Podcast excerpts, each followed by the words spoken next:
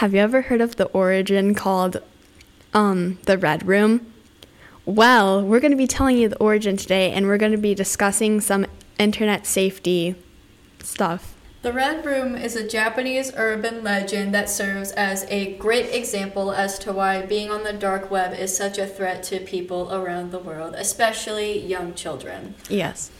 The Red Room originally started as a Japanese urban legend where if someone was browsing on the dark web and went too far down, a pop up on their screen would appear saying, Do you like the color red? However, if this pop up was left on your screen unchecked, which in most story variations you couldn't even get out of it, it was just stuck on your screen, eventually it would change to do you like the red room? You'd have an option of yes or no and if you chose yes a red image of what i'm assuming to be a bedroom. Some people say it's a kitchen some people say it's a living room. It changes depending on where you read and who you ask. It's a red image of a room in a house. Some people say there's blood on the screen too, and in the middle of the image, there are a list of names. Typically, after people get to this point, most of them are presumed deceased or missing. The Red Room is speculated to be a virus of sorts and a metaphor for why installing things may be very unsafe, not only for your computer, but your real safety as well. The cops even got involved with um, what was happening from how many from how many times people were going missing. Some people speculate that the Red Room was a malware created by a group of hackers. Other people say that it's a curse code altogether.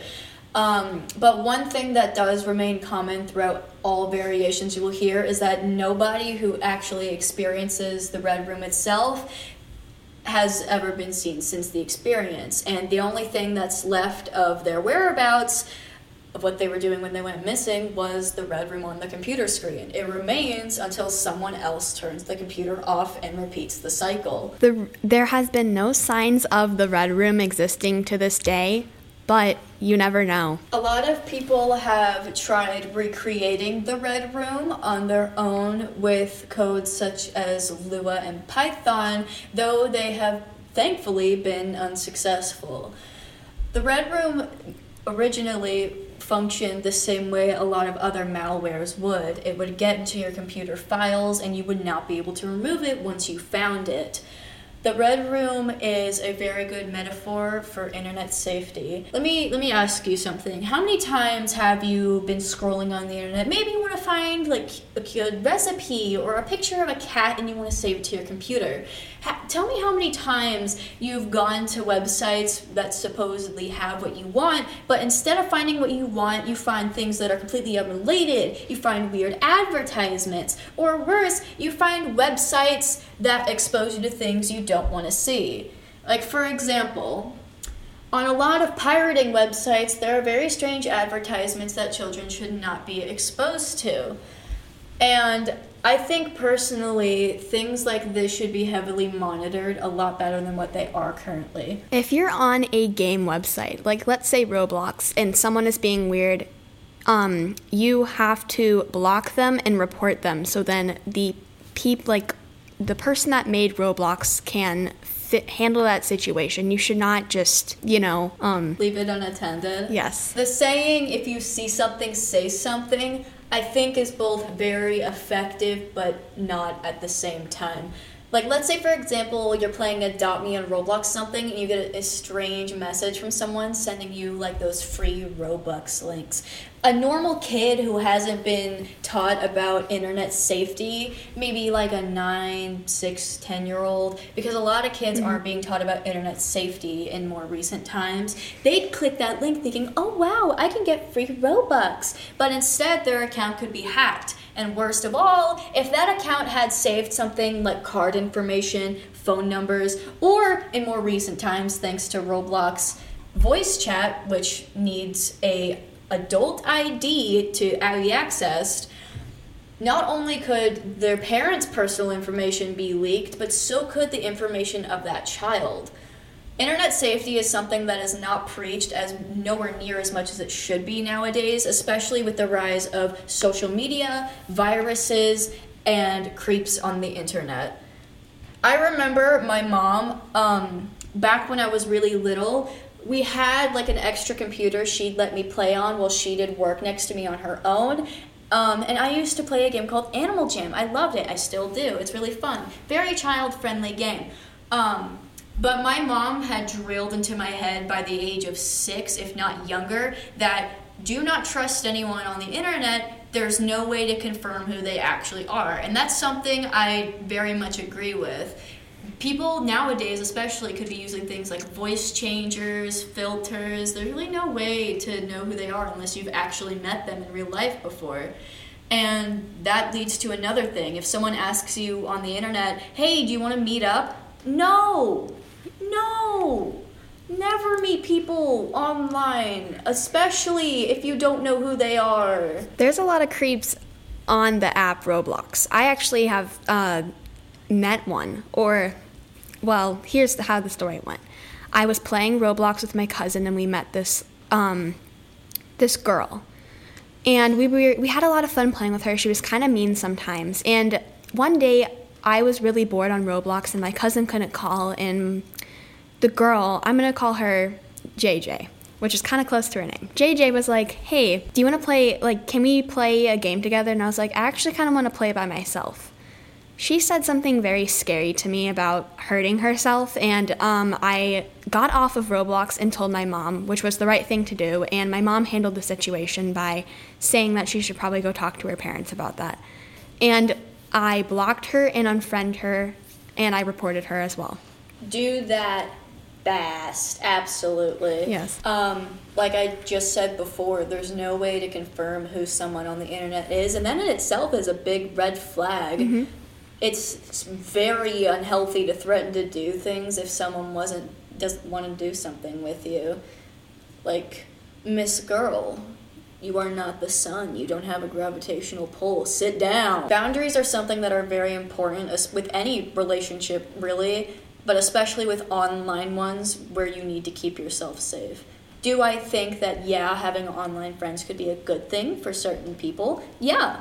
But do I also think you should go out of your way to be safe while having these friendships? Yes, absolutely. Things like this are the reason VPNs and a lot of internet safety softwares exist. The Red Room in itself, in its many variations, some say that the Red Room is cursed by the spirit of a girl who was kidnapped off someone from the internet, which, again, another example of why we need to be safe. The Red Room, while we aren't sure what year it first began to rise on internet forums, we do know that it sends a very clear message, a very clear warning. I know the year that it was it like it, I heard that um the year that it might have like came out was or like started, you know, popping up was like 1998, just like in the 90s. And if any of like your online friends ask you where you live, what your, you know, like what state do you live in, don't say anything and just unfriend them. They are not, you know, you just you Yeah. can't give that information to them cuz More importantly, di- if they push for that information too, that's a big red flag. Mm-hmm. Nobody with clear intentions should be that committed to knowing who you are and what you're doing every second of the day. Parents who are really, really protective of their kids, yeah, I can see them doing that because one, they're the parent, and two, they should know what their kids are doing online. But random strangers should not.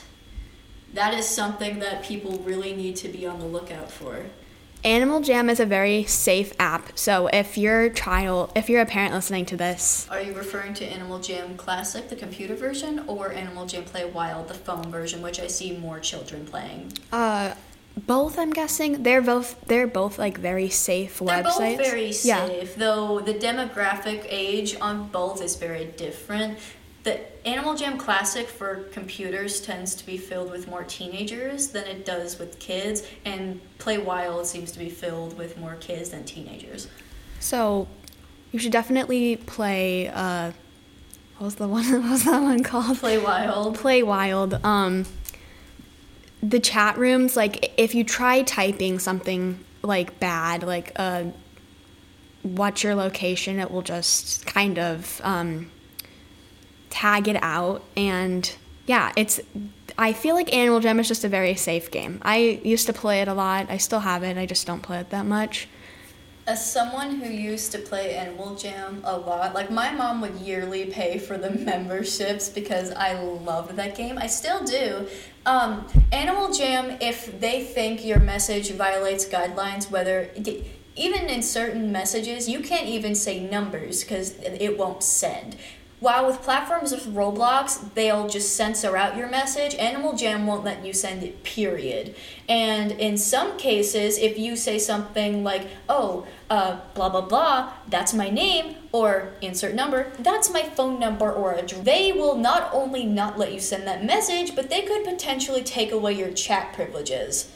Looking at the two platforms, Roblox and Animal Jam, you notice a lot of differences when it comes to moderation and chat, especially child safety. Animal Jam is definitely a safer game for really young kids, so I suggest if you want if your child wants to play roblox they should be a little bit older um, if that's okay with you i used to play roblox when i was eight which was not that like I was really young, which that probably wasn't that um, good that I was playing it when I was eight, but I was very safe, and my mom taught me don't chat with anybody that you didn't know. If your if your kid wants to play Roblox, you should probably make them have a um, chat filter. Yeah, chat filter. You should probably make them have a chat filter. If your children enters any sort of platform online where they may be able to speak with other anonymous users, one of the first priorities should be A, making sure that their chat is moderated at all times,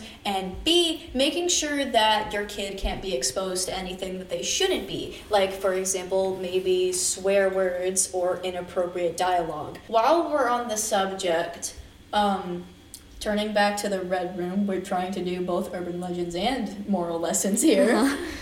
Um, in the many variations that the red room has, I've said this so many times. Oh my god. Um, when it comes to urban legends, especially ones as obscure as the red room is, there are many different changes you can hear depending on who you ask and where you read the story. Some people say that the Red Room originated from a dark web forum, while other people say it began on a Reddit thread. Regardless of where people say it came from, the story remains the same for the most part. Someone finds the link, then they get the pop up, and then they go missing. Either that or they're deceased. Another variation of the red room that's become more modern is a red QR code people in Japan have been scanning. Let's let's say for example you go to Dairy Queen, right? They have their barcodes on the windows saying, "Here, install the Dairy Queen app." A lot of the time people will blindly scan QR codes not thinking anything of it. In this more modern rewrite of the Red Room, people would scan this crimson red or hot red QR code, and the pop up would appear on their phone or device with the same result as the original. That's why, if you're a parent and um, your kid is looking up something, like let's say something for school, and they go on a website, that's why you should always um, stay by your stay by your kid like when they're looking up the, the thing because they could see some weird stuff what um, i want to talk more about like didn't someone like go insane because like of like the red room and they you know yeah. ended up a lot of the red room very a lot of the red room versions have different outcomes but regardless they usually don't have any good ones that's the one thing they have in common not too i mean we still don't hold on how many people went missing i don't even know was the number recorded I know I it was so. definitely 10, if not more. You don't have internet connection, do you? No. okay. Uh-huh.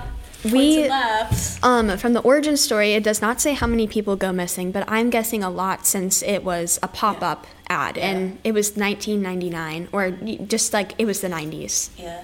Since the list was recorded to be pretty long too, I'm definitely assuming it was more than 10 different individuals Something also mentioned is that none of these people had just had any uh, none of them had anything in common physically or mentally except for the fact that they all willingly installed the malware to their computer. That is the only thing they all had in common. It was rumored that the Red Room link would appear to different people depending on what they were looking on. So let's say one person was on the dark web for nefarious purposes and the Red Room appeared as a link pretending to be what they were looking for. They'd click it, install it, and then they'd get caught. However, let's say someone else was on the dark web, maybe because they were trying to find something out. Maybe someone was hiding something from them and they wanted to know. They have the right to know. Um, maybe they were trying to hire a private investigator or something. Mm-hmm. They'd find the link pretending to be a private investigator, and then they'd also get caught. The Red Room can be seen almost as a mimic of sorts. It pretends to be something it's not. I I feel like I feel like I read something where it was like there's an entity that was like I don't know. Attached to the Red Room? yes, attached to the room. That also plays into a lot of the rumors saying it's cursed. Like, oh, this entity goes after bad people on the dark web and shows them the link, and then they either go insane or go missing. Yeah, that okay. One of the people that went on the website and clicked the pop-up ad went insane and and she need she got too silly and the police actually took her to the mental asylum and she was begging the police to let her go. That sounds so wrong. Uh, oh my gosh. Um, sounds almost like a case of possession. And I think she said something about the red room, so they went to go and check, and that's when the when the police checked the re- that's when the red room I'm guessing wasn't spotted again. I have no clue. It acts almost like okay.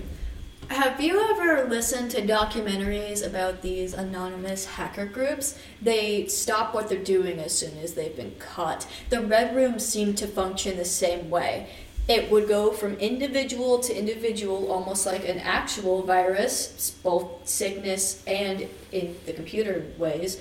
But it would hop from individual to individual, making anyone disappear whenever given the opportunity. However, when someone who could put a stop to it, like the police, figured out what was going on, the Red Room had no more recorded cases.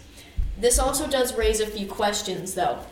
You know how I mentioned earlier that you don't know who you're talking to on the internet? Yeah. Some people speculate that the woman who went insane was the one who made the Red Room and it's something I'm actually very intrigued about because not only would it explain why suddenly there weren't any more Red Room victims, but it would also explain why it stopped. It would explain why no one else saw it, no more victims, nothing. Not I mean- I mean, it's just a theory, an origin theory. It's just a theory though that she might be that she might have created the game.